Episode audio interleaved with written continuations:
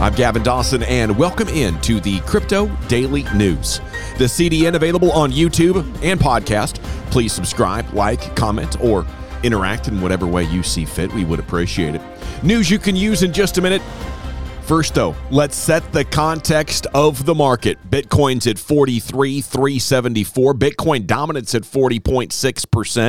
Altcoins gaining about a half percent since late last week. The total global market cap up a half a percent to uh, 2.050 trillion. And the fear and greed index is on 26, still down from the crashes of the last couple of weeks. Winners and losers now. Solana was down over the weekend, bouncing up 6.7% here, 146.47. Algorand's up 6% for a buck 83. Filecoin pushing 8.6% to the upside, now at 61.66. XDC Network doing the dance of 15% at over 14 cents now. DYDX, which is a DEX with a real order book, up 13%, nearly at $21. Its volume surpassed surpassed that of Coinbase over the weekend. As far as your losers on the day, small red action. Cardano coming out of the Cardano Summit. ADA didn't get much of a pump. It's down 3.3% uh, here today at 222. Chainlink's down 4% to 2420. Tezos coming off last week's big uh, pump, and it's now down 8% to 641. Maker and Harmony down 6%. Okay. How about some uh, crypto news you can use right here among the highlights from the Cardano Summit? Partnership Partnerships with Dish Network and with Chainlink were announced. First up, the deal with Dish. It will reportedly help establish digital identity for their customers, which is a Fortune 250 company operating as a satellite provider in the U.S. Charles Hoskinson says the other part of the vision is to give Dish customers access to the network without corporate influence. For Cardano, it means the opportunity to onboard roughly 8 million people. Hoskinson saying in the space of 10 years, this could end up being a deal involving hundreds of millions of people. As far as their partnership with Chainlink, the blockchain oracle, Cardano's partnership with them is to help build out smart contracts, particularly in the DeFi space. Chainlink expressed major uh, respect for Cardano and the developers while announcing their part of the deal. And then the other news, which was more of a confirmation, really, from a report last week. Cardano launching an algorithmic stablecoin called DIED, which will be facilitated through their deal with COTI.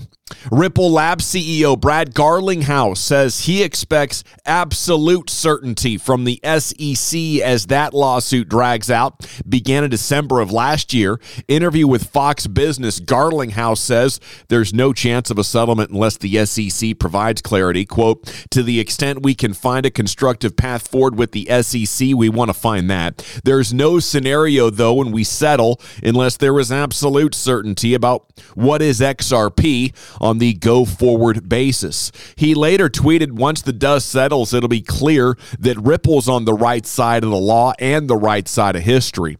Meanwhile, in a related story, Ripple has allies in D.C.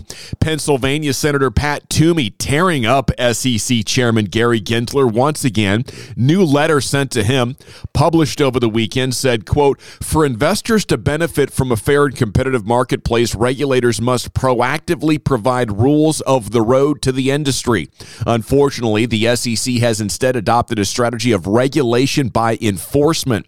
He asked Gary to please identify the specific characteristics that distinguish a crypto that is a security from one that's a commodity if you saw Gary's lectures before he took his office, you you would have been impressed and encouraged by his concise and insightful ideas. Really a sharp guy.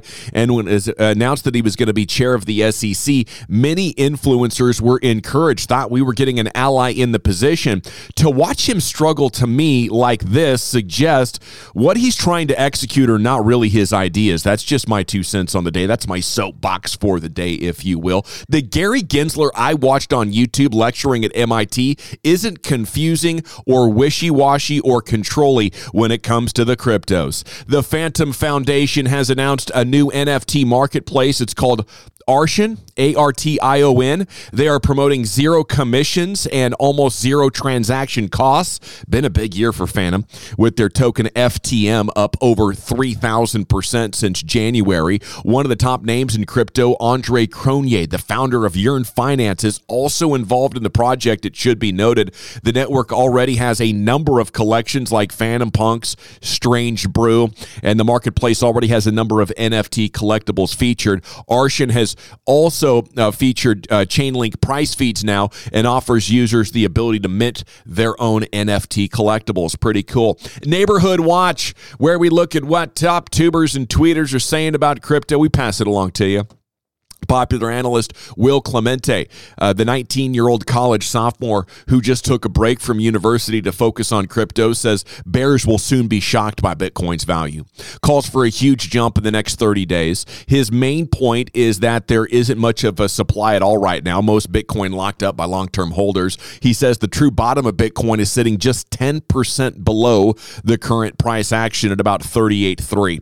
Alex Mashinsky, founder and CEO of Celsius, among other tech companies, tweeting, Looks like we had a double bottom and should recover from here. Good to see strong support and fast recovery for ETH and BTC. We should test new all time all time highs in the next few weeks. I will uh, drink to that, Alex. Thank you very much. Couple for you out there as well. Marion Laboure, analyst and macro strategist at Deutsche Bank, echoes a popular take over the weekend. Says Bitcoin could surpass gold uh, because it possesses all the necessary qualities to hedge against fear, inflation inflation and doubt if the economy struggles. It's not the most newsy idea because many people believe that and have been expressing that. It's been making news for a while, but it is relevant because Deutsche Bank had previously pretty much said the exact opposite about Bitcoin. Thanks for checking out the Crypto Daily News uh, for the GD Crypto News team covering the world of crypto one Satoshi at a time. I'm Gavin Dawson. Have a great week at ease.